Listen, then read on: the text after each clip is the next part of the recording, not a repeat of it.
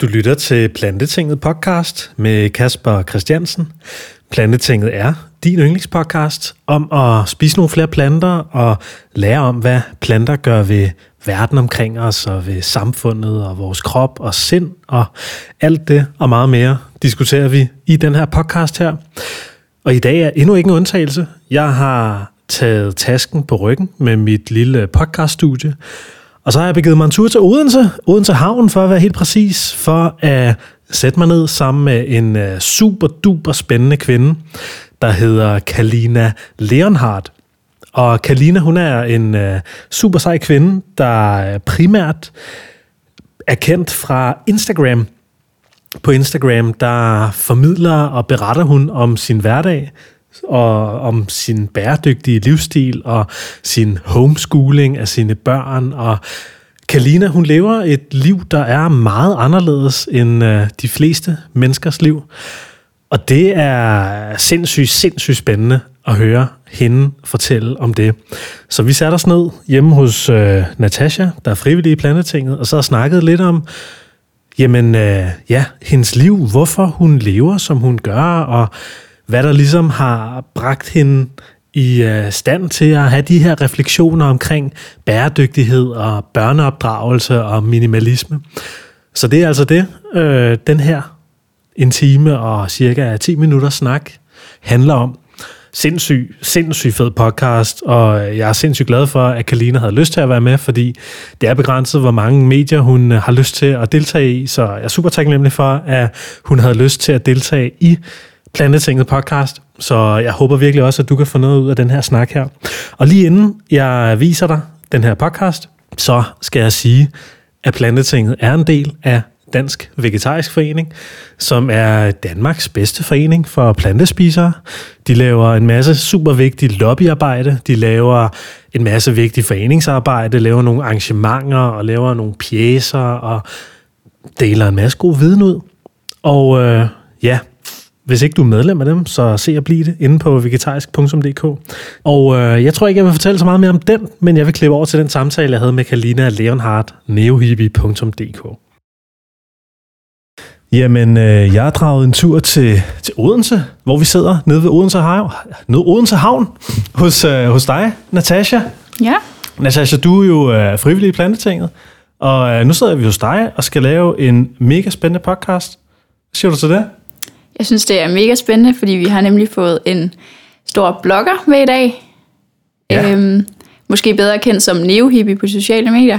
Mm. Ja, hej.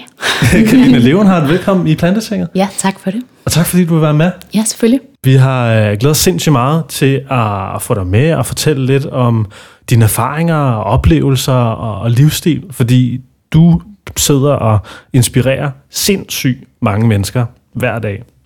Og det synes jeg virkelig uh, kunne være spændende at høre lidt mere om. Men lige inden vi snakker om det, har du så ikke lige lyst til at fortælle om, hvem du er, og hvor du kommer fra, og alle de der basale ting der? Jo, øhm, jamen jeg hedder Kalina, og jeg er fra København oprindeligt. Øh, født og opvokset i København. Øh, og jeg er så flyttet til Sydfyn her for to år siden, sammen med min mand Benjamin og vores to børn. Og øh, jeg er oprindelig i forhold til det, jeg laver nu, blogger. Jeg startede ud som blogger øh, om bæredygtig livsstil for snart seks år siden. Øh, I dag blogger jeg ikke så meget mere, men, øh, men jeg er til gengæld rigtig meget på Instagram. Det startede jeg også på der for omkring fem år siden. Og så har jeg skrevet nogle bøger om blandt andet bæredygtig livsstil, men også om minimalisme og om øh, vegansk mad og lidt, lidt blandet. Men alt sammen lidt under overskriften et simpelt liv, minimalisme og, og bæredygtighed og ja, for nylig unschooling er også blevet en stor del af det. Mm. Så det er især de ting, jeg beskæftiger mig meget med. Um, så hvad er dit primære erhverv? Hvad er det, du sådan lever af? Ja, men ja, altså jo, i dag holder jeg så, i dag jeg lever af, um, vi lever meget, meget, meget lidt. Så, så man kan sige, at økonomi er ikke en stor faktor i den sammenhæng. Uh, men jeg, uh, jeg holder foredrag, og jeg skriver bøger, og jeg, uh, jeg Instagrammer. Men jeg øh, lever ikke af Instagram, jeg laver ikke reklamer eller noget, så det er ikke en, der er økonomi heller ikke en faktor. Men jeg er uddannet sygeplejerske øh, for seks år siden cirka, og det øh, bruger jeg ikke. Jeg arbejder ikke som sygeplejerske, det har jeg heller aldrig gjort faktisk. Ikke direkte i hvert fald. Mm. Og du, øh, du lever et liv, der er til skue for rigtig mange mennesker. Du øh, dokumenterer sindssygt meget af det, du laver. Ja. Øh, og jeg ved i hvert fald, der er mange... Øh, ja, det- jeg antager det bare, men der er mange unge kvinder, der er rigtig inspireret af dig, og synes, det du laver er, er sindssygt fedt.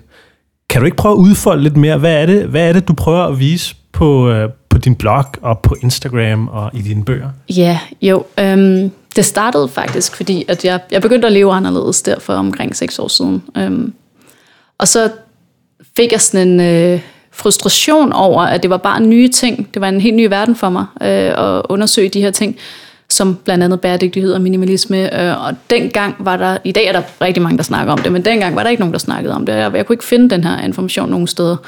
Øhm, så jeg fik sådan et, jeg var egentlig meget, meget privat og meget, øh, meget indadvendt, så det var, det var ikke naturligt for mig, men jeg fik sådan et ønske om, at, at folk burde vide det her. Så jeg tænkte, at jeg samler det i en bog, og så er jeg bare gemt væk, og så kan man ikke se mig, og jeg sådan, egentlig havde jeg ikke tænkt, at folk nogensinde skulle vide, hvad jeg hed, eller hvordan jeg så ud. Det var egentlig ikke en del af det. Øhm, så jeg startede bloggen først, fordi at det med bare at skrive en bog fra ingenting, det er ret svært. Det er også ret svært at få forlagene til at sige ja til det, når ikke man er nogen. Øhm, og så tænkte jeg, måske var det meget fint lige at gå i...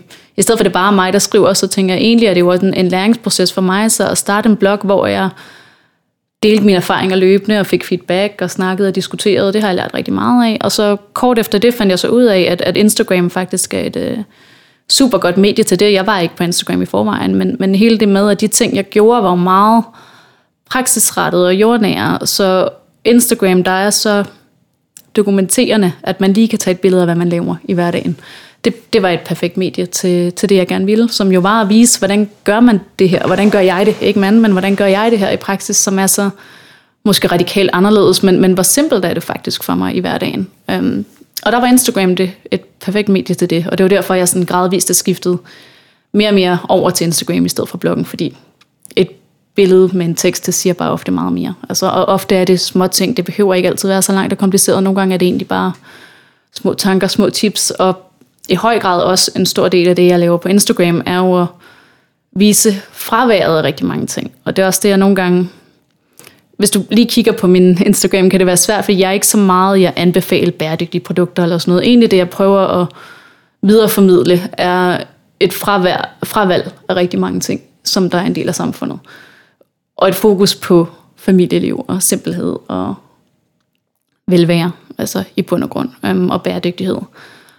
Men fordi jeg har den her minimalistiske tilgang, så er det ikke så meget med, det startede jeg måske lidt ud med, sådan brug det her i stedet for, og sådan noget. Det er egentlig ikke så meget det, er det mest alt at bruge mindre, have mindre af materielle ting. Så det er egentlig det, jeg primært prøver at øhm, formidle videre. Og det er Instagram et godt medie til, men, men det er jo så bare, kan man sige, som du siger, meget hverdagsdokumentation. Hvor at i bøgerne, jeg har skrevet tre bøger indtil videre, der gør jeg sådan lidt mere i dybden af nogle specifikke emner. Nu har jeg lavet, min, jeg har lavet en bog, der hedder Bæredygtig livsstil, for fire år siden, tror jeg. Um, det var så den bog, jeg oprindeligt ville lave, da jeg, dengang jeg startede ud med bloggen. Uh, som jo var en opsamling af, hvordan man kan leve bæredygtigt inden for alle områder i bund og grund. Så hver kapitel er simpelthen bare alle de områder, hvor jeg havde ændret vaner. Um, så det er lidt en sådan opsamle, opsamlende bog til det, men også meget praksisrettet, øh, og meget til brug det her i stedet for, eller lade være med at bruge det, og du ved. Hvor at de andre bøger, som jeg så har skrevet for, for nylig, øhm, nu har jeg lavet en, der er opskrifter til familier og kredsende veganske børn, eller ikke kredsende børn, men med veganske retter i. Øhm, og så er jeg så for nylig gået lidt mere ind i lidt, lidt dybere emner, som minimalisme og mental minimalisme, hvor det kommer lidt på et lidt højere plan i forhold til mindset og livsstil, og ikke bare rent, rent praksisrettet, men der bliver sådan lidt at, at tage hele filosofien bag bæredygtighed og zero waste og minimalisme og tage den op til en, hvad er egentlig meningen med livet? Agtig tankegang. Altså, hvad er det egentlig, vi gerne vil opnå? Hvad er det for nogle mål, vi har i livet? I stedet for at, at blive ved for mig, nu har jeg været i gang i så mange år, men at blive ved med at holde det her nede, som at sige, at vi skal bruge bedre produkter. Men tage den sådan lidt højere og sige, det er alt sammen at sige, det her er dårligt, det her er dårligt, eller brug det her i stedet for. Det, det er for, for lavpraktisk. Jeg, kan, jeg synes, det er blevet interessant at komme lidt op på et, et højere niveau, hvor vi lidt snakker om, hvad, hvad er formålet, hvad er det, vi gerne vil opnå? Altså, hvad, hvad, hvad får vi ud af det her? Ikke bare, hvad vi giver afgald på, og ikke et spørgsmål om at pusse vores glorie og prøve at gøre det godt, men, men hvad får vi faktisk ud af det her? Um, og det er i høj grad det, jeg snakker om i min bog Mental Minimalisme, og det er også det, jeg prøver at kan man sige, jeg skiftet mere og mere over til på Instagram og snakke lidt mere, lidt dybere. Mm. Mental minimalisme, hvornår udgav du den bog? Et halvt år siden, okay. tror jeg. Okay. Det er en e-bog. Ja. på nuværende tidspunkt. Ja. Ah, okay. Ja. Og hvad, hvad, ganske kort, hvad, hvad handler den om? Det handler om, hvordan man bruger principperne bag materiel minimalisme, som nok er den, de fleste snakker om, og tager den om til, eller tager den, tager, breder den ud til, til hele livet og ens mindset, og hvad man bruger sin tid på, eller hvad, hvad man bekymrer sig om, og hvad man egentlig forsøger at opnå i livet, og hvad man, ja, i bund og grund alt. Altså det kommer meget an på, hvem man er, hvordan man bruger det, og derfor er den også generelt i den sammenhæng, at den kan i princippet kan man sige, læses af alle og bruges af alle, uanset hvad ens mål i livet er. Jeg skriver også specifikt i den, hvad mine mål har været. Men, men i bund og grund at sørge for, at man lever intentionelt og bruger sin tid rigtigt, al sin tid rigtigt. Og det betyder ikke, at man ikke kan have kan man sige, vaner, hvor man ser fjernsyn eller sådan noget. Bare, det gør jeg selv, og så ser jeg også noget. Det handler ikke om, at man skal være produktiv eller noget. Det handler om, at man skal... Jeg vil sige, budskabet i den er at være bevidst omkring, hvad man gør og hvorfor. Og sørge for, at det hele tjener samme formål, som er det formål, man nu engang selv har for, hvad man egentlig gerne vil gøre og være. Så det er sådan lidt at, at skære alt fra, der er overflødigt eller ikke er i tråd med det, man gerne vil. Og holde sig til de handlinger og tanker og ja, alting i livet. Mm. Så, øhm, der ikke kun drejer sig om, hvad du har i din skuffe, men rent faktisk, hvad du bruger din tid på. Jeg kunne sindssygt godt tænke mig at høre, øh, fordi lige da vi startede med at snakke, der sagde du, for seks år siden, da jeg ændrede mit liv. Ja. Hvad, hvad var det, der skete der, Kalina? Jamen, jeg blev mor. Det, Ja. det er jo det, der skete for seks Okay. år siden primært. Men øhm, jeg siger, det er ikke det er ikke helt rigtigt. Det hele skete for seks år siden, men det er der, de største omvæltninger skete, og det er der, jeg begyndte på alt det her med, med blog og sådan noget. I virkeligheden skete det lidt før. Øhm, Hvad var det, der skete? jamen, Hvad var det for nogle tanker, du havde, og nogle ting, du gjorde? Jamen, det er faktisk spolet en lille smule, det er måske nærmere otte år siden i virkeligheden, at der, øhm, der fik jeg sådan en, en åbenbaring i mit liv om, at jeg var på vej et helt forkert sted hen. Jeg tænkte, hvis jeg fortsætter, hvor jeg er nu, så får jeg helt sikkert ikke det liv, jeg gerne vil have. Jeg havde ikke taget stilling til noget som helst. Jeg var i et forhold, der ikke var rigtigt for mig. Det var ikke dårligt, det var bare, jeg kunne bare, jeg så bare, hvordan mit liv ville blive, hvis jeg blev ved her, og det var ikke noget, jeg, der gjorde mig glad. Øhm, så faktisk der for otte år siden, der, der gjorde jeg op med alle de her ikke bevidste valg, og jeg rev stort set alt i mit liv op. Det var en enormt kaotisk tid, fordi at jeg slog op med min kæreste, jeg skulle have været gift med, og været, havde fået børn med, det var egentlig planen, men ham øh, slog jeg op med, og jeg flyttede ind på sådan en lille bitte værelse på Vesterbrogade til vanvittigt mange penge, og ja, stod alle mine jobs op, og det var meget, meget kaotisk. Øhm, og så øh, opsøgte jeg Benjamin, som jeg nu er gift med nu, øh, som jeg ikke havde set i flere år, øh, og spurgte, om han havde lyst til at han ville tage mig ud. Og så, øh, så fandt jeg sammen med ham lynhurtigt, og så fik vi så børn også lynhurtigt kort efter det. Øh, og det var så, det var så, kan man sige, det er ligesom tog de første skridt til en meget anden livsstil, øh, der gjorde mig mere bevidst, og Benjamin er for mig en, en meget, meget bedre match, og han har også været med til en stor del, han er en stor del af æren for også min livsstil, fordi det er ham, jeg, jeg sparer med at reflektere med altid. Um, så jeg tror, det at møde ham har i høj grad Øhm, hvad kan man sige, en, en, selvom det er mig, der er sådan en initiativtager for mange ting, så har det i høj grad været den refleksionsproces og bevidsthed, jeg startede, da jeg kom i et forhold med ham. Øh, og så blev jeg som mor, og det var så der, hvor det sådan rigtig tog fart, fordi det var der, hvor alle mine værdier ændrede sig, eller alle mine prioriteter ændrede sig. Og jeg fandt ud af, at, øhm, at der faktisk ikke var, var noget, der var vigtigere for mig, øh, end at min familie havde det godt, og jeg kunne være sammen med min familie, og at øh, der var en jord op til mine børn, og altså alle de her ting, jeg vil gerne være en, et godt forbillede for mine børn, jeg vil gerne gøre det. Øhm, jeg vil gerne have gode vaner, og alle de her ting, jeg, motiv- jeg fik en helt anden motivation og nogle andre prioriteringer. Og det har så været det, der sådan skabte et, et kæmpe drive i mig til at ændre livsstil. Øhm, så radikalt, som jeg har gjort. Fedt. Ja.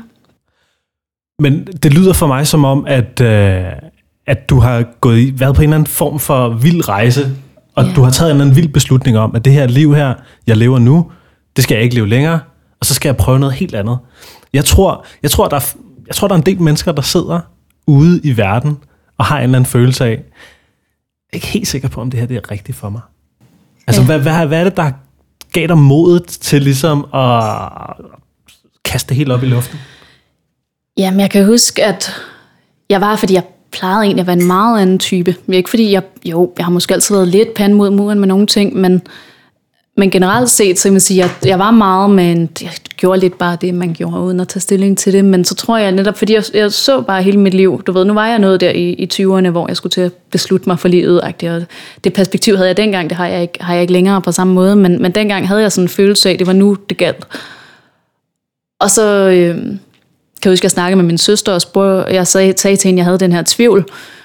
Og, men hvad med, hvad vil folk sige? Altså, hvad ville folk, der kendte os, sige? Og hvad ville, hvad, hvor skulle jeg bo henne? Og hvad med min katte? Jeg havde to katte, og hvor skulle de bo henne, hvis jeg boede på værelse? Og det, det var sådan meget praktisk, og folk ville blive kede af det. Og så sagde hun, men hvis nu alt det var overstået, hvis nu alle de her ubehagelige konsekvenser af de valg, du, du står overvejer at tage, var overstået, du er over på den anden side, vil du så gøre det? Og så var jeg sådan, ja, du ved, hvis jeg kunne være sikker, hvis jeg kom ud på den anden side, og det hele var overstået, du ved, så ville jeg helt sikkert lave de her ændringer. Og så var det, gjort for mig. Så er der ikke rigtig noget valg. Jeg kan ikke leve hele mit liv i frygt for en ubehagelig proces om at afvikle. Altså, og det tænker jeg, det er det kujonagtigt, synes jeg, hvis, hvis jeg havde fortsat i et liv, der ikke var rigtigt for mig, bare fordi jeg ikke tog at lave de her ændringer. At det var derfor, jeg ligesom tænkte, der blev jeg sådan et, et sted over for mig selv, og så sige, det er jo ikke, også at sige, det er jo ikke fair for nogen at fortsætte et liv, jeg egentlig ikke skal leve, fordi jeg er bange for, at det er ukomfortabelt eller ubehageligt eller, eller stressende, og det var det helt sikkert forfærdelig periode, men, men jeg vidste, at altså, hvis, jeg, hvis jeg kunne være kommet ud af det hele, uden at skulle igennem det, så ville jeg gøre det, og så tænkte jeg, så må jeg jo gå igennem det, så må jeg få det gjort. Um, mm. Og lave nogle ændringer, selvom jeg ikke vidste, hvad de ændringer var. Jeg vidste bare, for at få plads til noget nyt, så skulle jeg lukke en masse ting. Um, og det var det, jeg gjorde. Jeg lukkede en masse ting, og så kom der plads til et helt nyt liv, uden mm. jeg egentlig dengang vidste præcis, hvad det var for et liv, jeg skulle. Det var så det, der kom måske. Hvad var det så, der var det vigtige i det liv, du gerne ville leve? Hvad var de vigtigste ting? Altså dengang, eller... Øhm, ja, men også måske nu. Jamen, jeg fandt ud af, det var så det, jeg fandt ud af, da jeg blev mor, at det vigtigste for mig er familie og mennesker. Ikke kun familie, men, men måske først og fremmest familie. Øhm, og så venner og ja, familiemedlemmer og, og mine tætte venner, og generelt set bare mennesker over ting. Øh, og kan man sige, øjeblikke over materielle ting og alle de her ting, oplevelser. Øhm, og det er jo nemt nok at sige, det vil mange jo nok sige, men, men jeg havde sådan en følelse af, at det er ikke nok, at jeg siger, det er min prioritet, det skal også aktivt være det, og derfor skal alle mine valg, det er sådan en del af mental minimalisme, at alle, alle mine valg skal understøtte den prioritet. Så hvis min familie og mine venner er min prioritet i hverdagen, så er det også det, alle mine valg skal arbejde hen imod, og at få til at fungere så godt som muligt. Altså, fordi jeg tror ikke på, at jeg kan, jeg kan ikke have en, en, et ønske om en første prioritet, prioritet, der hedder familie, og så ikke bruge min tid på dem. Så, ja, så vil jeg fejle. Og det var ikke acceptabelt for mig at fejle på de her områder, så jeg tænkte, jeg bliver nødt til at lægge al min energi der. Og hvis det nu havde været karriere, der havde været min første prioritet, så er det det samme. Så kan man ikke bruge al sin tid på sine venner, hvis man i virkeligheden gerne vil frem i sin karriere. Og sådan, sådan var det samme her. Jeg var, kan man sige, det er i bund og grund en enorm Øh, Øh, det er jo at være meget, meget ambitiøs, men ikke jobmæssigt. Og det er jo nok det, der er så typisk i samfundet, at jeg er ekstremt ambitiøs, bare ikke karrieremæssigt. Det, den del er ikke vigtig for mig. Jeg kunne også i forhold til min Instagram, jeg kunne jeg smide det hele væk i morgen, den del er ikke så vigtigt for mig. Det, um, det er uden tvivl familieliv og vores vennekreds og de her ting, der betyder så meget for mig. Så det, det er der, jeg er virkelig drevet og ambitiøs, bare på nogle helt andre områder end mange andre mennesker, tror jeg. Wow. Måske. Det, det er vildt. Så det giver mening. det giver sindssygt god mening. Ja, men det giver, det giver sindssygt god mening. Det er bare fordi, at min antagelse om, hvad det at være ambitiøs er, jeg har aldrig nogensinde set det i det lys, at man prioriterer familieliv og venner på en ambitiøs måde. Nej, men det er nok det. Tænkt det begreb. Nej, men, men jeg var faktisk, det er sjovt, fordi inden jeg blev mor, der læste jeg til sygeplejerske, og jeg var ikke bare en almindelig sygeplejerske, jeg tror, jeg var en enormt irriterende sygeplejestuderende, fordi jeg var meget ambitiøs sygeplejestuderende, og jeg var helt sikkert ikke... Øhm, jeg, jeg, var, altså jeg, jeg fik 12 i alting, og jeg sad med hånden op hele tiden. Jeg sad på forreste række. Jeg var meget, meget ambitiøs sygeplejestuderende, fordi jeg ville, jeg ville ikke bare være sygeplejerske, jeg ville vide alt. Og jeg ville udvikle mig, og jeg kom i en praktik, øh, for, hvor der var enormt mange livsstilssygdomme. Og så kan jeg huske, at jeg snakkede med min vejleder om, at jeg sagde, jeg forstår ikke, hvorfor de her mennesker ikke bare gør noget. Hvorfor lever de ikke bare bedre? Og så sagde jeg også til du ved, men jeg forstår det ikke, og det betyder, at jeg ikke forstår det. Så jeg må låne nogle bøger om, hvorfor jeg ikke forstår det. Altså det, er sådan, det, det har altid været mit, mit drive, tror jeg. Jeg er altid meget ambitiøs, og det er også det, jeg tænkte, jeg ville, jeg var meget ambitiøs omkring at klare det godt, og jeg ville gerne, du ved, som sygeplejer, da jeg troede, det var det, der ligesom var mit, mit mål, så tænkte jeg, okay, men så skal jeg også vide alt, så må jeg ikke have nogen grænser. Hvis jeg synes, at sov eller amputationer er, du ved, ulækre, så skal jeg på amputationsafdelingen. Jeg skal, du ved, jeg har været meget ambitiøs. Jeg tænker, jeg skal ikke have nogen grænser. Jeg skal gøre lige noget. Jeg skal være frygtløs. frygtløs. Altså et ønske om at være frygtløs. Og det er nok det samme, kan man sige. Nu har jeg altså bare fundet ud af, at dengang var det sådan lidt på må få. Det var lidt tilfældigt, at jeg kom ind på sygeplejerske, men tænkte, hvis jeg gør det, skal jeg gøre det rigtigt. Og det er også nok det, nu har jeg så fundet ud af, at det var ikke sygeplejerske, det er familieliv. Og det var nok den, der sådan har faldet ro på. Nu er det ikke tilfældigt, hvad, men jeg har taget et meget aktivt valg omkring, hvad det er, jeg gerne vil prioritere, hvor jeg måske før har været ambitiøs lidt her og der. Så øhm, har jeg valgt nu, hvad det egentlig er, der betyder meget for mig, og så puttet hele mit drive den vej, kan man sige. Mm. Um. Lad os lige udfolde det der begreb der, minimalisme. Ja. Hvad betyder det begreb for dig? Hvad er det? Ja, altså det... Øhm, mange har det her indtryk af, at minimalisme er, og, altså hvis det er materiel minimalisme, vi snakker, at have så lidt som muligt. Det vil sige, det er ikke nødvendigvis rigtigt. Det vil sige at have det rigtige, kun have det rigtige. Øhm, at skære alt overflødigt fra. Simpelthen fordi det skaber fokus. Nu færre ting, man har, der kan distrahere, nu bedre fokus kan man have. Og det er så også det, der er min tanke, både jeg lever også materielt minimalistisk, øhm, at jeg kunne huske, jeg blev interviewet af en, af en journalist fra politikken engang omkring min minimalistiske hjem. Og vi boede vi på øh, Amager i en lille bitte lejlighed. Og den var pakket med ting. Og han kom ind og var sådan, det havde han ikke forventet. jeg, han troede, det ville være tom. Og sådan lidt, ja, men, men det handler ikke om, at vi ikke må have ting. Det handler om, at vi skal have lige nøjagtigt det, vi har brug for. Og nu bor vi i et, i et stort hus, og det, de samme ting, vi havde det boet på Amager, vi, altså vores behov har ændret sig en lille smule, men ikke meget, så nu, nu er der plads, og kan man sige, nu ser det nok ret minimalistisk ud, og vi har ikke noget i kælderen, og vi har ikke, altså vi har det, man kan se. Og det havde vi også på Amager. Øhm, men det er jo, for mig handler det ikke om, at den her måske, øhm, hvad kan man sige,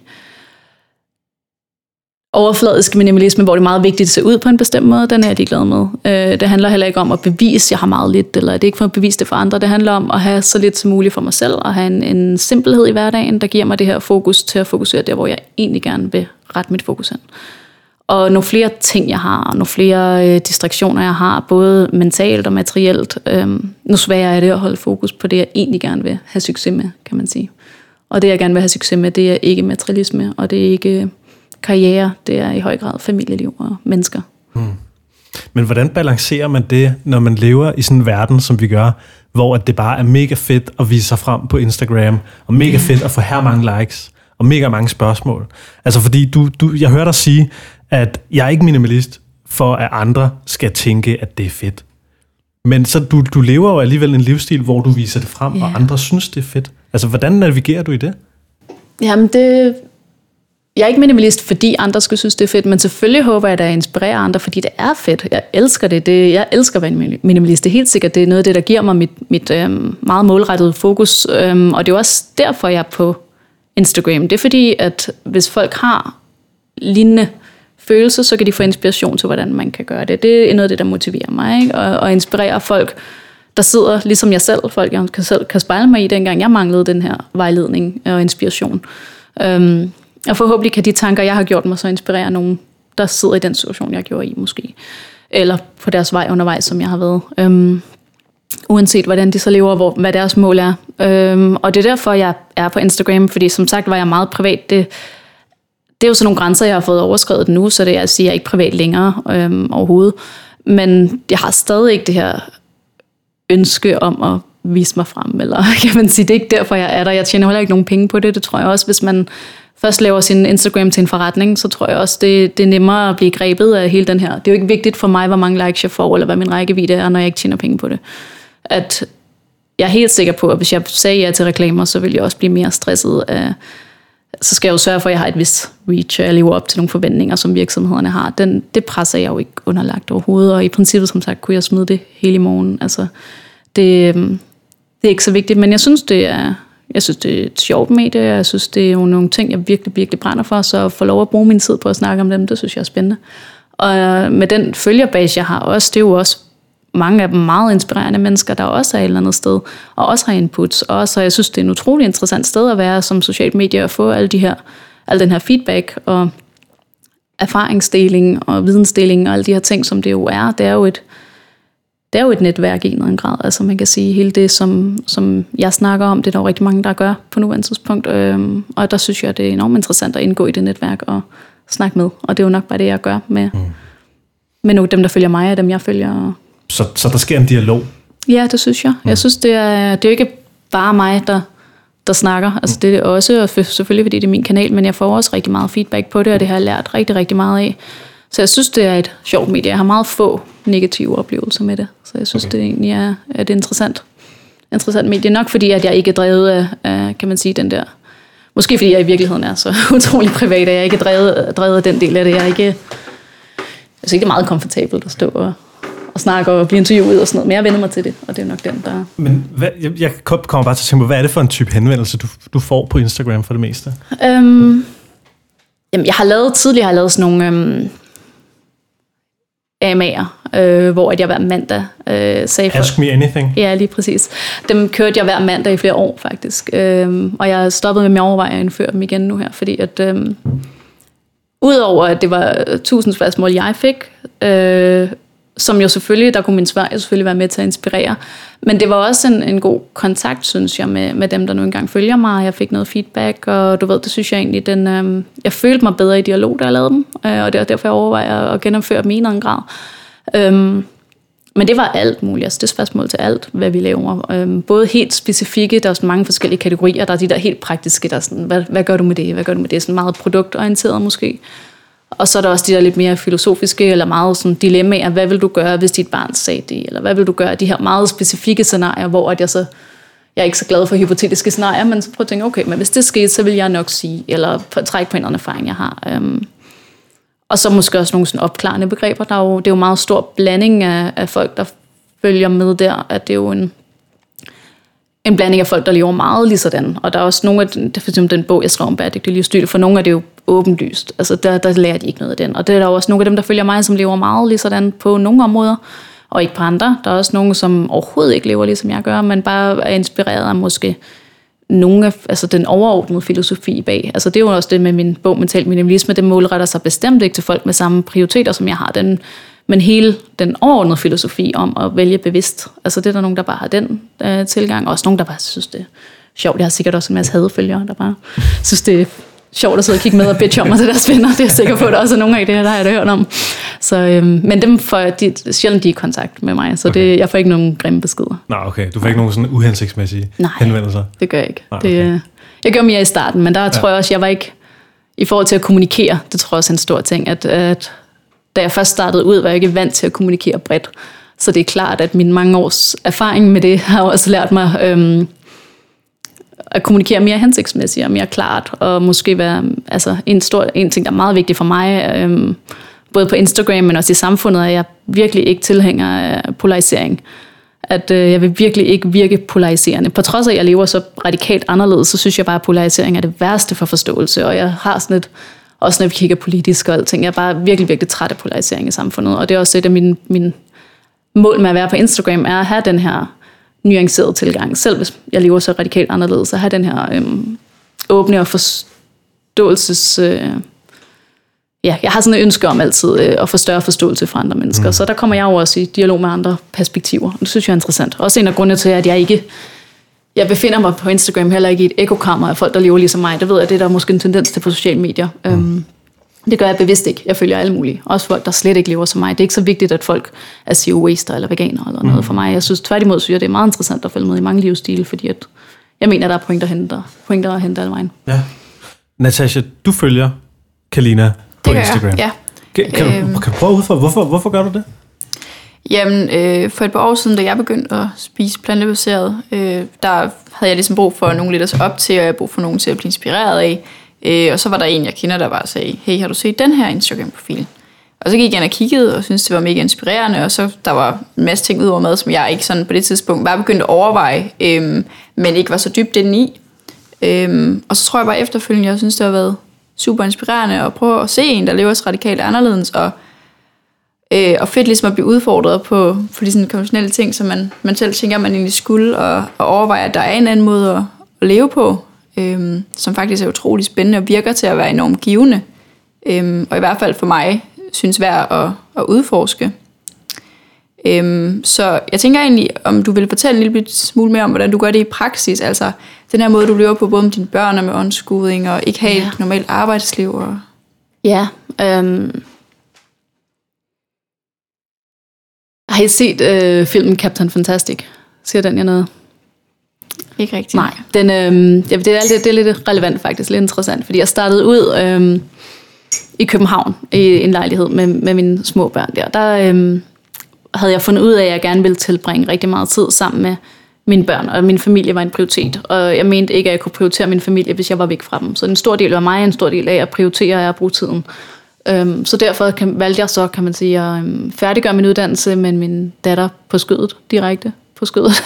det sidste halve år, der sad hun på mig resten af min uddannelse, og jeg skrev bachelor med hende. Øhm, og velvidende, at nu skulle jeg have den afsluttet, men det var egentlig ikke min plan, altså at arbejde i hvert fald ikke fuldtids med det. Og så efter det, så blev jeg så kan man sige, hjemmegående, øh, mens jeg så har skrevet bog og sådan noget på siden af, men øh, jeg, har, jeg passet min datter hjemme. Øh, det har jeg gjort altid, så siden hun blev født. Øh, så det startede sådan, og det vidste jeg så, at jeg skulle blive ved med. Og så på et eller andet tidspunkt, der øh, kom vi så ind på det her med unschooling, at, at når nu vi gik så meget op i at have det her frie liv og frie hverdag, hvor det var meget øh, menneskeorienteret, øh, at hvorfor skulle det stoppe bare fordi børnene blev 6 år? Altså når vi mente, at vi kunne have et et federe liv på den her måde, hvorfor skulle det hele så ændre sig med skole? Og så dykkede vi ned i unschooling, og det kan vi komme mere ind på bagefter, men det var hele det her ønske om at øhm, prioritere familie og nærvær mere, øh, og gå udenom systemerne, og i stedet for at have det her øh, menneskelige netværk.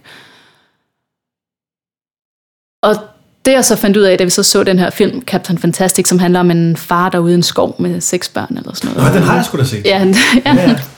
ja. Um, han bor i en skov med de her seks børn, og de lever helt vildt og radikalt. Da jeg kom ud fra den, så var sådan, det er sådan, vi skal leve. Altså ikke helt, fordi i den film, der er de meget øh, socialt øh, isoleret, og det har jeg slet ikke nogen interesse i. Øh, så, men for mig, der kan jeg sagtens, jeg kan sagtens sende inspiration, altså elementer, der passer og tilpasser det til min eget liv. Men hele ideen om at have den her øh, simpelhed og de her naturlige omgivelser øh, og familie rettet fokus. Men at kombinere det, altså tage det bedste af de her elementer, som jeg synes var så utrolig inspirerende, og så kombinere dem med, øhm, med, et, med et, kan man sige, et, øh, nu siger jeg socialt netværk, men ikke, um, ikke Instagram, men det rent faktisk i et, i, hvad hedder det, um, med tætte venner og tætte familiemedlemmer, og have det, og være en del af samfundet, så bo på landet, men være en del af byerne, være en del af kulturen. Det er, sådan, det, er det, jeg så som det ultimative. Det er det, jeg gerne vil opnå. Så siden da var det faktisk det, vi har forsøgt at skabe med konstante tilpasninger. Jeg er sikker på, at det bliver konstante tilpasninger hele vores liv, men at vi flyttede til Sydfyn øh, for at få de her, kan man sige, øh, for at kunne leve så, så kan man sige, øh, familierettet og fokuseret med have tiden og friheden til at være sammen med vores familie og vores venner, så kræver det så også, at vi ikke arbejder. Så en stor del af det var, at vi skulle have en anden økonomi vi plejede at rejse rigtig meget og købe almindelige ting og sådan noget, og kan man sige, og høj grad bæredygtige med at sige, øh, var jeg begyndt at øh, skære ned på det. Men vores motivation for at leve så simpelt, og for at have råd til at være sammen så meget som familie, var jo så også, at så skulle vi skære drastisk ned på alt, hvad der hed udgifter. Øh, og så var det jo en, en perfekt fedt at flytte til Fyn, hvor at, øh, alting er så utrolig billigt at bo, og der er rigtig, rigtig smuk natur. Øh, men at der også er på Sydfyn et, et stort netværk af alternativ, folk, der lever alternativt og inspirerende mennesker. Og det var i fin afstand til København, hvor vi stadig kender rigtig mange mennesker. Så det var, sådan, det var et perfekt match for os til at kunne bo rigtig, rigtig billigt og have naturen, men stadig være en del af samfundet. Øhm, så der flyttede vi til for to år siden. Og i hverdagen, der er det så det med, at jeg øh, kan man sige, at børnene, jeg kan ikke sige, at jeg er sammen med børnene, øh, det er også, men, men at vi har det her netværk af familiemedlemmer og tætte venner, og at vi er sammen øh, som familie og med vores venner hver dag øh, på kryds og tværs, og børnene har at hvis de, hvis de skal passe, så er det ja, venner og familie, og vi har det her netværk, og nu i takt med, at de så er blevet ældre, nu er de 3 og 6, snart 4 øh, og 6, så er de også mere og mere selvstændige nu. Øhm, og vores datter er så officielt hjemmeskolet nu, men at jeg fortsætter så i takt med, at de vokser, kan jeg så arbejde mere. Jeg kan holde flere foredrag, jeg kan give flere interviews, jeg kan skrive flere bøger, Øh, øh, hvilket helt sikkert er nemmere nu, end da de var helt små, hvor jeg arbejdede meget, meget lidt. Altså, som jeg siger, jeg føler egentlig aldrig, at jeg har stoppet med at arbejde. Jeg har bare ændret, hvordan jeg arbejder rigtig meget, og graden af det. Hvor at, øh, nu kan jeg se, at jeg har helt sikkert plads til at arbejde meget mere. Øh, stadig ikke meget i forhold til mange andre, men vi har ikke behov for så meget. Øh, så i hverdagen er jeg, er jeg, kan man sige, mest alt bare sammen med min familie og mine venner. Øh, på kryds og tværs i grupper og enkeltvis, og, og som regel med mine børn, og ellers er de så sammen med familie og venner. Og så arbejder jeg en lille smule. Um, ja. Fedt. Lige se, hvor jeg kom fra. Ja, så svarede det det. Ja, men hvordan, hvordan fungerer, det er i hvert fald noget, som, som jeg synes, især det her med åndskuden, det er også virkelig noget, som er, altså det, det er ikke mange, man hører om, der gør. Nej. Og jeg kunne vildt godt tænke mig at høre mere om, hvordan det fungerer i praksis. Ja. Jamen, øhm, jamen det, altså, i praksis fungerer det overhovedet ikke anderledes end det alt andet indtil nu. Nu er hun så officielt fyldt, øh, nu er hun jo 6, 6 år og officielt indskrevet som hjemmeskolet. Mm. Øhm, men i praksis er der jo ikke noget som har ændret sig i forhold til, siden hun blev født. Altså, vi har jo altid søgt at give vores datter oplevelser og understøttet hendes læring, mm. og og det gør vi stadig. Det, det har ikke ændret sig. Øhm, kan man sige, tak med at hun bliver ældre, vil hun jo selvfølgelig have et større drive for at lære, og vi har selvfølgelig også nogle, øhm, det bliver nemmere at gå ind i og dykke ind i emner sammen og sådan noget, og det gør vi også. Det fylder også en stor del af, af hverdagen. Jeg tror, hele filosofien med åndskoling er at beholde det her drive for at lære, den her passion øhm, om, at det er spændende at lære, at beholde den her nysgerrighed. At som, som jeg har for at lære, det havde jeg ikke, da jeg gik i skole, men som jeg har haft øh, de seneste mange år har jeg haft virkelig ønske om at lære mere og blive, øhm, ja, blive mere nuanceret og, og sætte mig... Altså alle de her ting, som jeg ikke lærte i skolen, fordi jeg havde travlt med alle andre ting, synes jeg er vildt spændende, uh, synes jeg er vildt spændende nu. Øh, så den her nysgerrighed, jeg har fået af at stoppe med at gå i skole, og den nysgerrighed, min mand fik, da han stoppede med at gå i skole, du ved, det er det, vi tænkte, den synes vi bare, at de skal have hele livet. Så, øhm, så man kan sige, at, at vores mål rent praktisk er, at de skal lære det samme, som hvis de gik i skole. I hvert fald i det omfang, at de skal kunne bestå eksamener, og de skal kunne til videregående uddannelser. Men vores metoder er nok bare meget anderledes. At vi kører den her meget frie hverdag, øh, meget fleksible, meget øhm, passionsdrevet, hvor at vi kan tage udgangspunkt i de ting, de virkelig brænder for, og så bruge, hvad man i folkeskolen vil kalde fag, øh, som dansk og matematik. Det er så det, vi anser for at være værktøjer til at udforske de ting, de virkelig synes er spændende.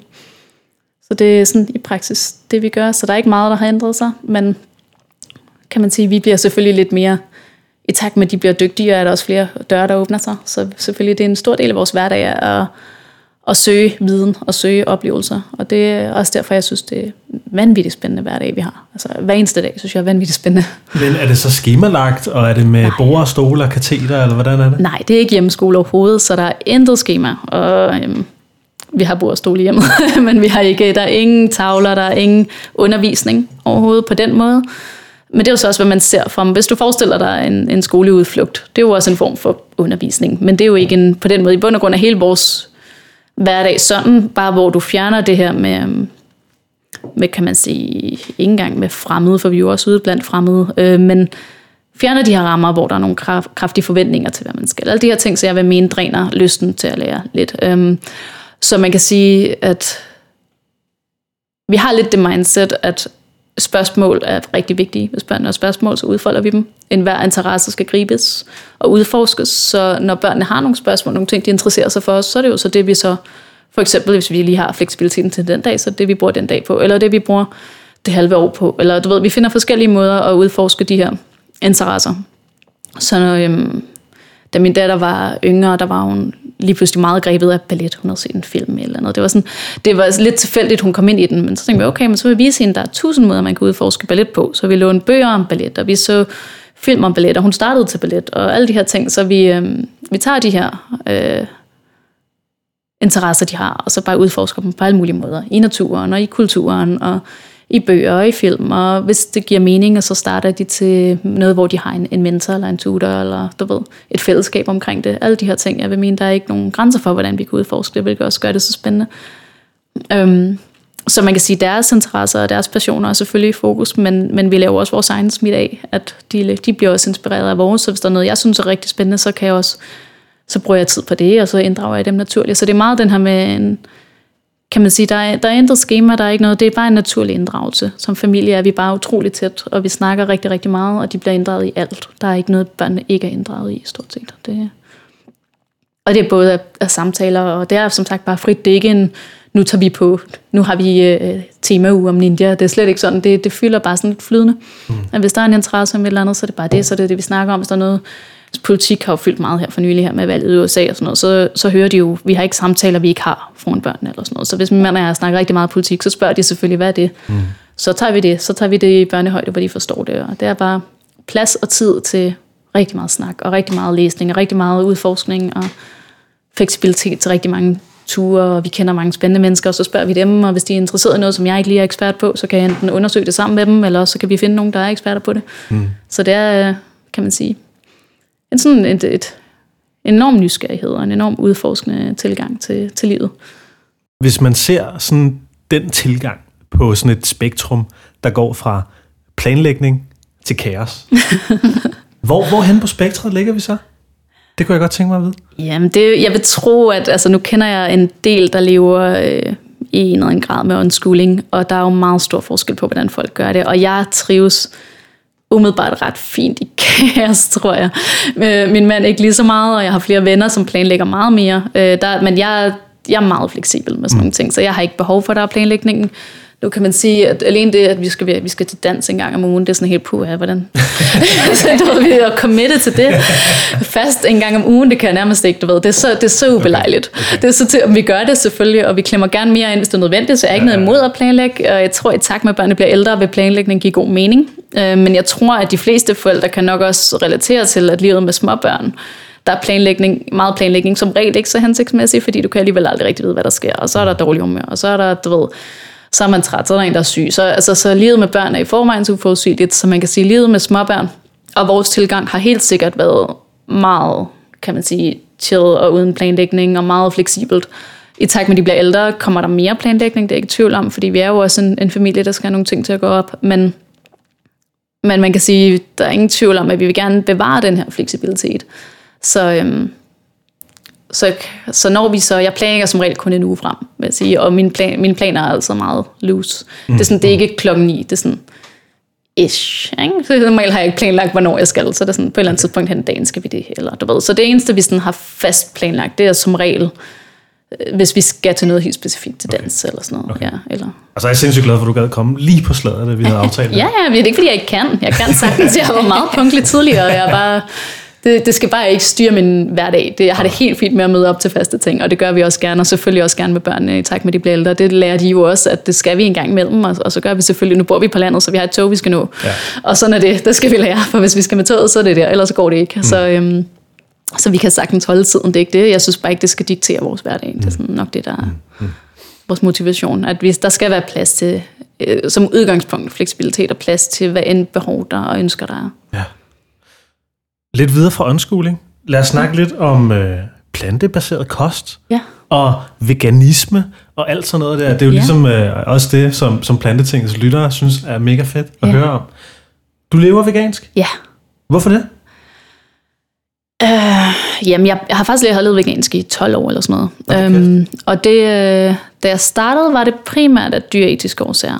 Øh, men dengang vidste jeg heller ikke, hvad bæredygtighed betød som begreb. Det havde jeg aldrig hørt om.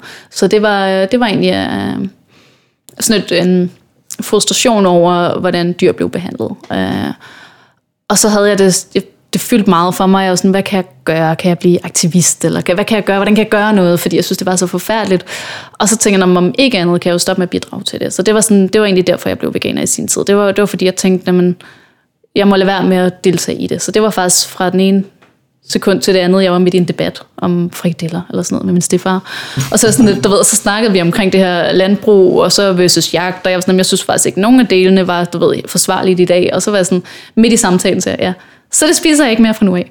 Og så, så blev jeg veganer midt i samtalen, fordi det, det, jeg hørte mig selv sidde og argumentere, og, og tænkte, jamen, hvis jeg mener det her, hvorfor handler jeg så ikke efter det? Hvis jeg egentlig ikke mener, der er nogen grund til, at jeg spiser øh, kød, hvis jeg egentlig ikke mener, der er nogen grund til, at folk skulle jage, så jeg får mad, eller at folk skulle opdrætte dyr, så jeg får mad. Hvorfor støtter jeg det så? Og så i, for, for det ene sekund til det andet besluttede mig for så det gør jeg jo det ikke mere. Øhm, og det er så der omkring ja, 10-12 år siden, tror jeg.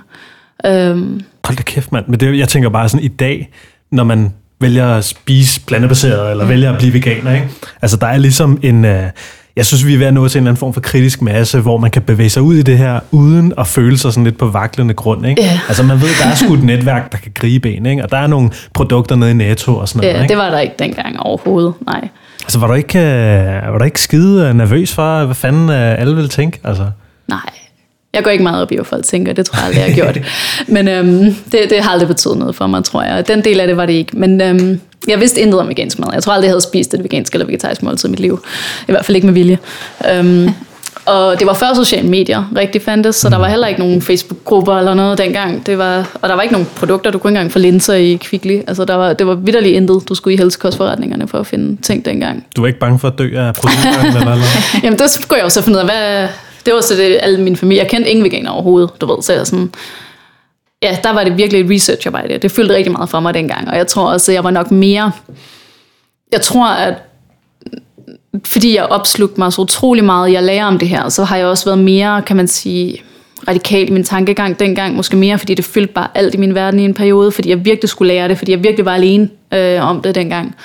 Så jeg tror helt sikkert, at jeg har været lidt mere ekstrem måske i mine holdninger i starten, fordi at det var det eneste, jeg læste om, det var det eneste, så det fyldte bare alt, og det var svært at se, at det måske ikke fyldte så meget for andre mennesker, som ikke lige var i den her proces, hvor det var det eneste, de beskæftigede sig med. Ikke? Mm. Øhm, så jeg tror helt sikkert, at det... øhm, Den oplevelse tror jeg, der er mange, der har den der. Ja, det tror jeg, jeg tror ofte, at det er at som, som nyt emne, så, så tror jeg godt, at jeg har i hvert fald selv en tendens til at begrave mig rigtig meget og glemme balancen i det, øhm, og de forskellige perspektiver. Det er noget af det, jeg synes, jeg, jeg er blevet meget bedre til over årene, men jeg ved, jeg var dårlig til det dengang, øhm, og var meget, kan man sige, ensporet. Øh. Men, og det er nok også derfor, at, når, at jeg lavede det her kæmpe arbejde, og da jeg så følte, nu ved jeg det, jeg skal vide, så tror jeg, så slap jeg det lidt. Altså, jeg, så fortsatte jeg med at leve sådan, men, men så fylder det ikke noget for mig. Så jeg siger, jeg er veganer, har været det lige sådan, men det fylder meget lidt i mit liv. Altså, jo, jeg spiser vegansk, og jeg kender en del veganere nu, og du ved, mine børn er veganer, min mand er veganer, vores min svigermor og min svoger er veganer, så jeg kender rigtig, rigtig mange nu. Men det at være veganer er ikke noget, jeg går og snakker om. Det er ikke noget, der fylder noget for mig. Det er ikke noget, jeg ikke... Jeg har også masser af venner, der ikke er det, og det er ikke noget, vi snakker om. Det, det er bare mm. nok, fordi jeg har været det så mange år, og det, det, er, ikke en, det er ikke en ting. Så du tænker heller ikke, det var en udfordring, at børnene også skulle spise vegansk? Nej, det var jeg ikke meget bekymret for. Jeg, jeg lavede noget researcharbejde og fandt ud af, hvad de skulle have, og hvad de, kan man sige, ikke kunne leve uden. Og det var også, hvad jeg selv dengang skulle have, og ikke kunne leve uden, og ingen graviditet. Og så, jeg vil sige, jeg har i perioder ved behov i takt med, at jeg så... Øhm, jeg var jo... Øhm, hvad er det, med 12 år siden. Jeg var jo ikke lige ved at få børn, da jeg Nej. selv blev det. Så man kan sige, da jeg så blev gravid, så var der så et nyt arbejde, jeg lige skulle gøre igen. Så måtte jeg lige sætte mig ind i det igen. Mm.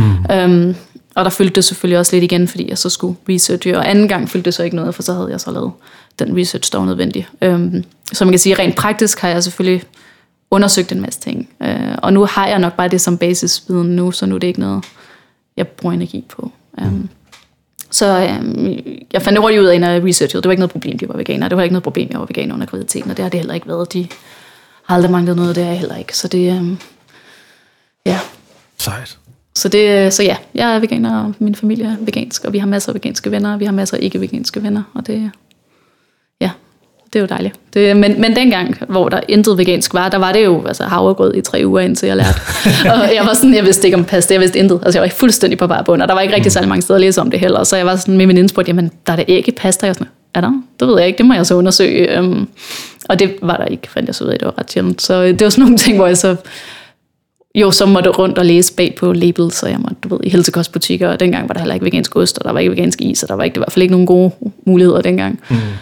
Så den udvikling, der er sket i samfundet, havde jeg jo ikke, det havde jeg aldrig forudset. Det er jo fantastisk for mig, der startede ud med ingenting, og ikke forventede noget til, at, til der, hvor vi er i dag. Det er gået vanvittigt hurtigt. Jeg tror også, det er derfor, der er mange, der er meget øhm, frustreret over, at, at det ikke går hurtigere, hvor jeg tænker, det det er jeg slet ikke. Jeg er vildt begejstret. Jeg er vildt optimistisk, fordi jeg har aldrig regnet med det her, og det går vanvittigt hurtigt. Ligesom da jeg begyndte at snakke om bæredygtighed, der var heller ingen, der snakkede om det. Nu er der jo sindssygt mange. Det er jo det sidste valg, det var det eneste, vi snakkede om. Ja, ja, ja.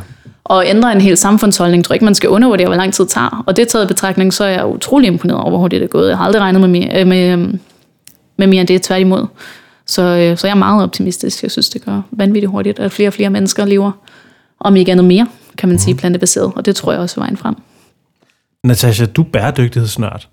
Er du ikke?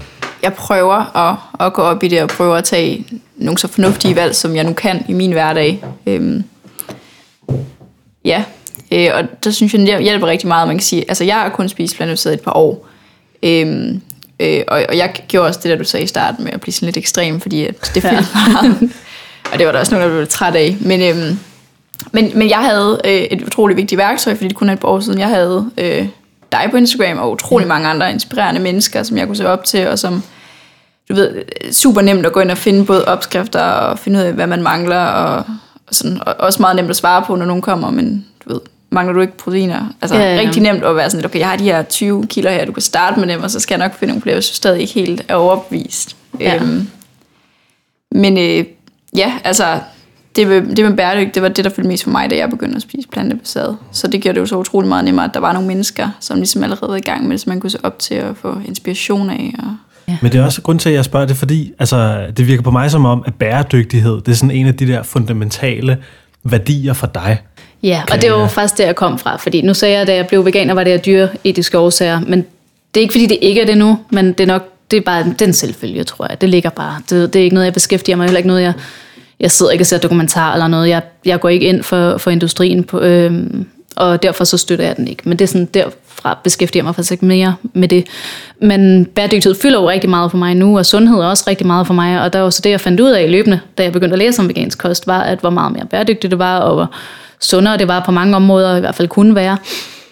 Og det blev så også en, en kæmpe passion for mig også, og af sundhedsaspektet i der bæredygtighed, så det var bare en win-win-win, tror jeg. Så, det, så i dag vil jeg sige, hvorfor er det i dag, det er nok i høj grad bæredygtighed, og måske også sundhed, men jeg vil også mene, at man sagtens skal være sund, uden at være 100% veganer, så man kan sige, at det synes jeg ikke er et så stærkt argument i sig selv, fordi at spise rigtig mange planter er helt sikkert rigtig, rigtig sundt, men jeg vil mene, at du kan være lige så sund med en lille smule animalsk, hvis du vil det i hvert fald. Ikke? Øhm, så det i sig selv, synes jeg ikke er et, øhm, et endegyldigt argument. Men de tre faktorer sammen i hvert fald har gjort det pænt klart for mig, at det er en, det er en livslang ting. Der er ikke, øh, der er ikke noget at diskutere, fordi det er bare en win. Hvorfor er bæredygtighed så vigtigt for dig? Ja, men jeg tror, det er sådan en...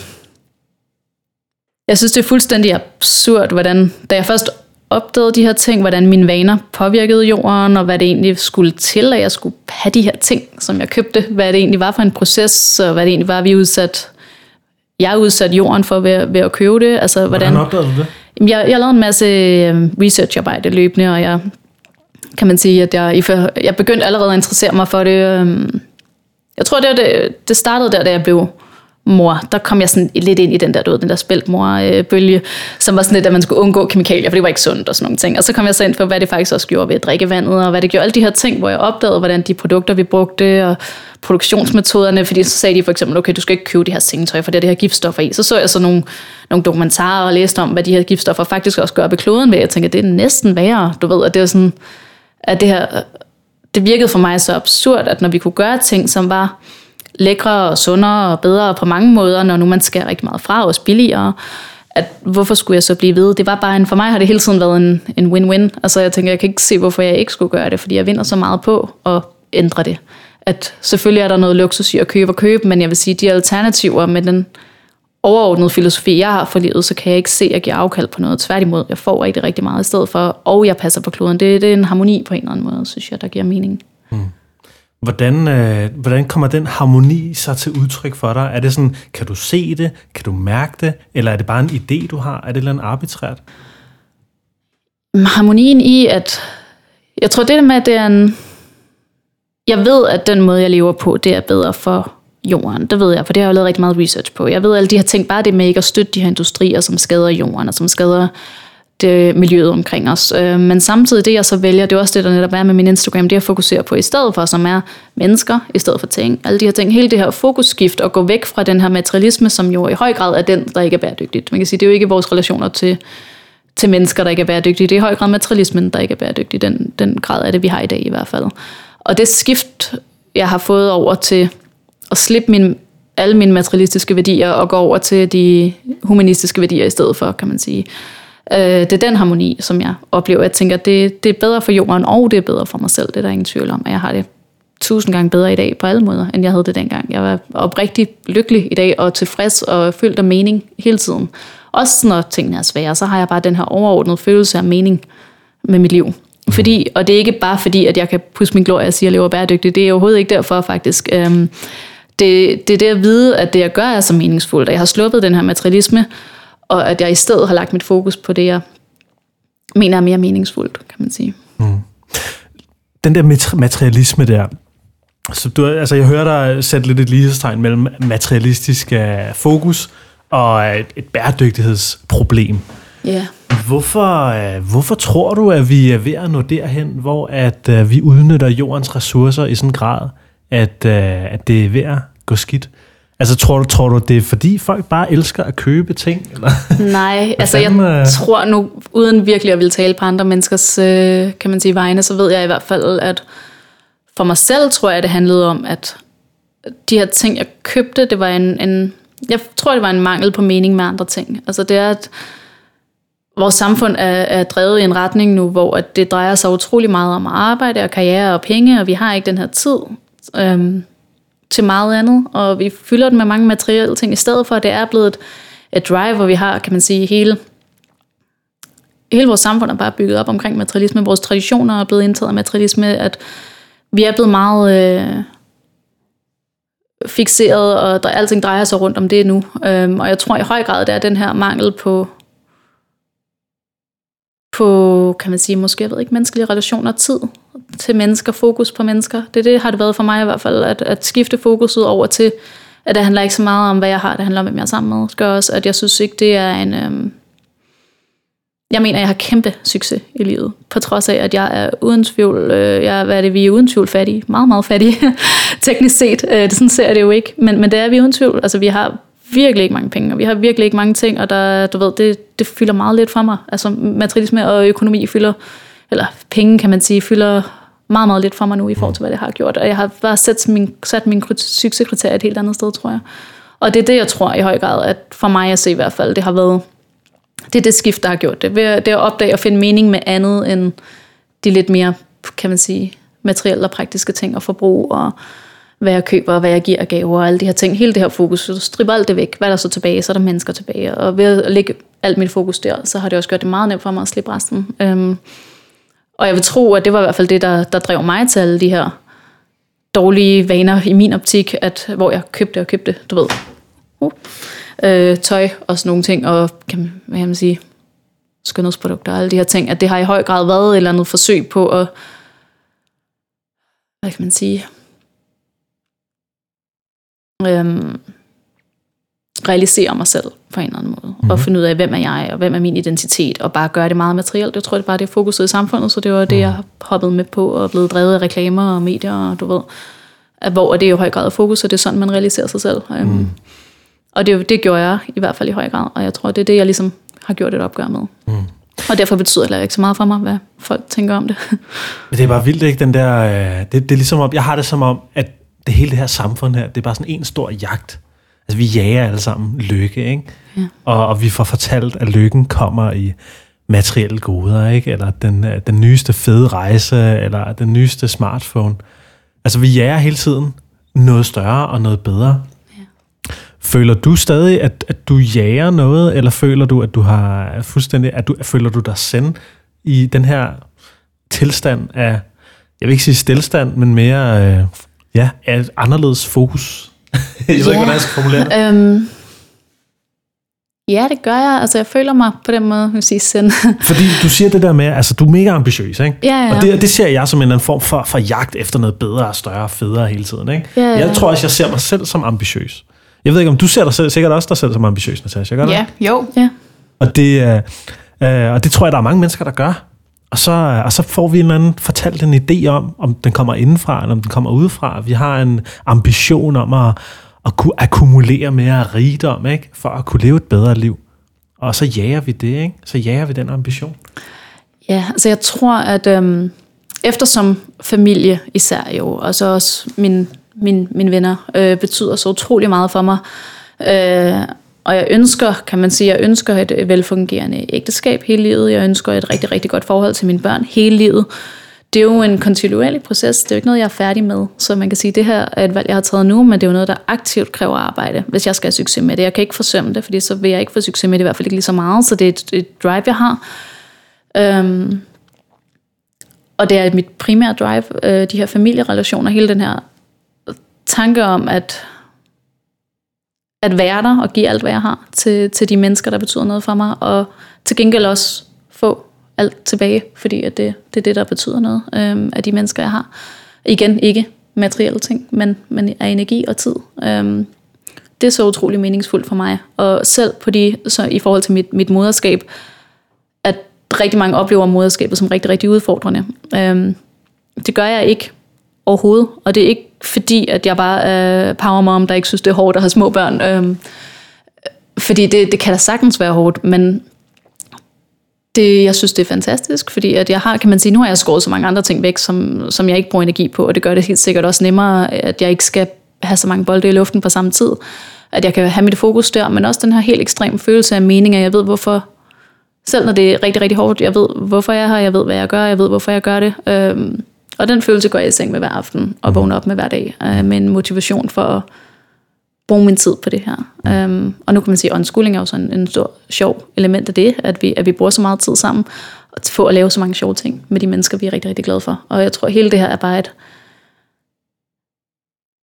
en ambitiø- ambitiøsitet um, om at um, om bare at have det mega godt. Altså bare, øh, og man kan sige, mega godt på lang sigt. Ikke den korte, ikke den der konstante lykke, vi må ikke have dårlige dage eller noget, men bare det der med generelt set en, en selvforbedring og en, for, ja, altså en, det at arbejde på mig selv hele livet, arbejde på at blive en bedre mor, blive en bedre kone, blive en bedre veninde, blive en bedre datter, blive en, du ved, og bedre for mig selv, og lære mere, og bare det her drive, at bare have nogle helt andre, altså jeg, vil, jeg har super mange ambitioner for mig selv, personlige ambitioner, der ikke er familierelaterede, også ting, jeg gerne vil lære, jeg vil gerne lære sprog, og, og have tiden til det, altså at have den her fleksibilitet til at kunne udvikle mig som menneske, synes jeg er utrolig vigtigt. Um, Stresser du dig aldrig, at uh, nu, nu kalder du dig selv uh, altså finansielt fattig? Er det, ikke, er, det, er det ikke en stresser? Ja, nej. Altså man kan sige, jo, lige i øjeblikket er det, fordi at vi er betydeligt mere fattige, end vi havde planlagt at være, fordi min, min mand er meget syg, og har været det i flere år nu. Øh, og det har så sat os økonomisk meget dårligere, end vi havde forventet. Vi havde forventet at klare os for meget lidt, vi klarer os for meget mindre, end hvad vi havde forventet. Øh, og det er rigtig, rigtig hårdt økonomisk, og det i sig selv er det stressende. Øh, men jeg ser det også som en, kan man sige, motiverende faktor, kan man sige, at så må vi jo så bare sætte os derefter, og vi må arbejde, hvad vi kan for at komme ud af det, og have det godt imens, kan man sige. Ikke? Det er min primære, at lige nu kan man sige, der, der er det uden tvivl så stramt, at der er helt sikkert dage, hvor jeg er stresset over at få det til at løbe rundt, fordi der er jo også ting, vi gerne vil, en stor del af vores liv er også oplevelser, og nogle gange, om ikke andet koster det i offentlig transport, ikke? så nogle gange er det dernede. Ikke? Øhm, og det er helt sikkert hårdt, men, men jeg lærer og opdager virkelig også, hvordan jeg af at have så lidt, som vi har nu, virkelig også lære at prioritere, og virkelig lære at fokusere, og virkelig lære at være omhyggelig, og ikke tage for givet. Jeg bliver utrolig taknemmelig. Altså den taknemmelighed, der kommer af at have meget lidt, og det er også en del af minimalismen, at, at have så utrolig lidt, gør mig virkelig taknemmelig for det, jeg har, og virkelig omhyggelig med det, jeg har, og den her, som er meget anderledes, end hvordan jeg havde det før i tiden, hvor jeg var meget sløset, og så smed mad ud, og købte det, og smed tøj ud, og nu er jeg blevet ekstremt omhyggelig omkring, øhm, og taknemmelig for alt, hvad vi har. Jeg sætter virkelig, du ved, pris på, og passer på, og alle de her ting virkelig. Altså den, det, det har lært mig der, synes jeg er en utrolig vigtig livslektion. Så på den måde kan man sige, jo, det er stressende på nogle punkter lige nu, men jeg er sikker på, at det bliver bedre, og med det forbrug, vi har sat os, og de ting, vi har lært af at være så fattige, så er også den frihed, det giver at vide, hvor lidt vi faktisk behøver. Mm. Det synes jeg, den er fantastisk. Så mm. man kan sige, at vores situation skal ikke blive meget bedre, før der overhovedet ikke er nogen grund til at stress. Altså, jeg kan sige, at vi kan klare os for virkelig lidt, mm. har vi nu bevist. Så man kan sige, at alt herover er luksus. Mm. Så bare vi har en lille smule mere, end vi har nu, så vil jeg anse det for at have det luksus. Og det tror jeg, det er jo et meget andet perspektiv måske, men det, for mig at se alt, hvad der ikke er helt basic survival, det er nærmest luksus. Altså, og det, øhm, den taknemmelighed, synes jeg er virkelig rar. Det kan jo, på den måde kan livet jo kun blive nemt, mm. som jeg ser det. Mm. Mm. øhm, fordi jeg ved, at det er også den der lidt stoiske tanke, at, at hvis vi kan, hvis jeg kan klare mig øhm, med nærmest intet, så, øh, så er alt overflod, og så er alt ekstra, og så kunne jeg i princippet skære ned til benet. Øh, og det behøver jeg ikke, det betyder ikke, at det er sådan, jeg ønsker at leve hele mit liv, men at vide, at jeg kan, det synes jeg, der er en enorm frihed i. Mm. Det giver mening. Det giver Jamen, altså, det er mening. virkelig god mening. Det er utrolig ja. inspirerende. Øhm. Jeg synes, det er, altså, jeg synes, det er modigt, at du er så ærlig omkring de ting der. Og på den måde. Så det synes jeg er ret, ret inspirerende også. Ja, tak. tak. tak, fordi at du, du ligesom uh, normaliserer det på den måde, og, ja. og reframer det på en sådan måde. Det synes jeg er virkelig sundt og vigtigt. Det tror jeg i hvert fald også, jeg selv har behov for at høre fordi uh, min finansielle situation også er en lille smule presset. Ja. Og så bare sige, ved du hvad, har det sgu da meget godt. Alt andet, det er bare luksus jo. Det er rigtigt. Ja, men det er sådan, at øh, nu kan man sige, nu, står, jeg, nu prøver vi at sætte os sådan endnu billigere, hvis vi kan, også fordi vi ikke ved, hvor længe han er syg. Så man kan sige, at vi er også forberedt på, at det kan være en, en langsigtet proces, så det kan godt være, at vi bliver nødt til, det kan være, at jeg bliver nødt til at arbejde mere, bare for, kan man sige, for ikke at skulle stresse over det, fordi det er helt sikkert det, jeg ville ønske, at jeg ikke skulle stresse over det.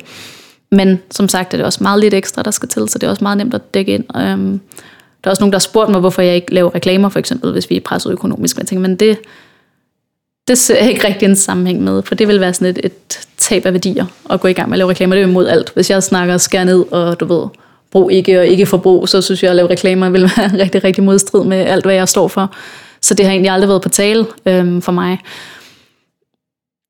Og det er så lidt, der skal til for at have det, jeg har brug for, og for at have det godt. Fordi det, jeg har brug for at have det godt, er jo ikke materielt. Og jeg har jo i overflod af det, der er vigtigt for mig. Jeg har den, du ved, jeg elsker min familie, jeg elsker mine venner, og jeg har mange tætte, gode venskaber, tætte, gode relationer.